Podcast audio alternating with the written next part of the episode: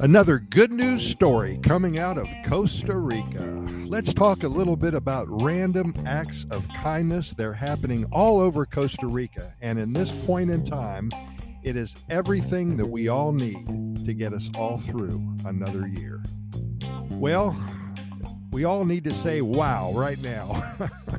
what a challenging almost two years it has been. It seems like years ago when we first learned of COVID that dreaded five letter word that changed all of our lives forever. We dug deep into our souls to make necessary changes in a life that we all probably took for granted, huh?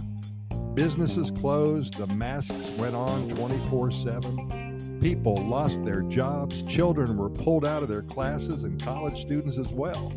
And life was so very hard for many individuals and families.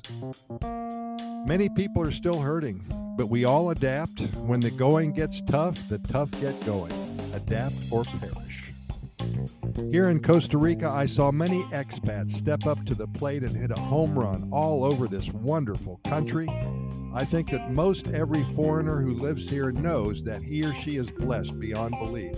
I don't talk to many who don't love it here.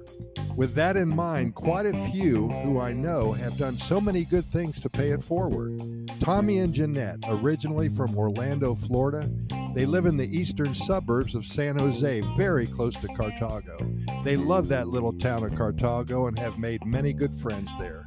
Carlos and Dora run a little soda on the corner of the road that leads to the Irazu volcano, and they lost everything when COVID hit.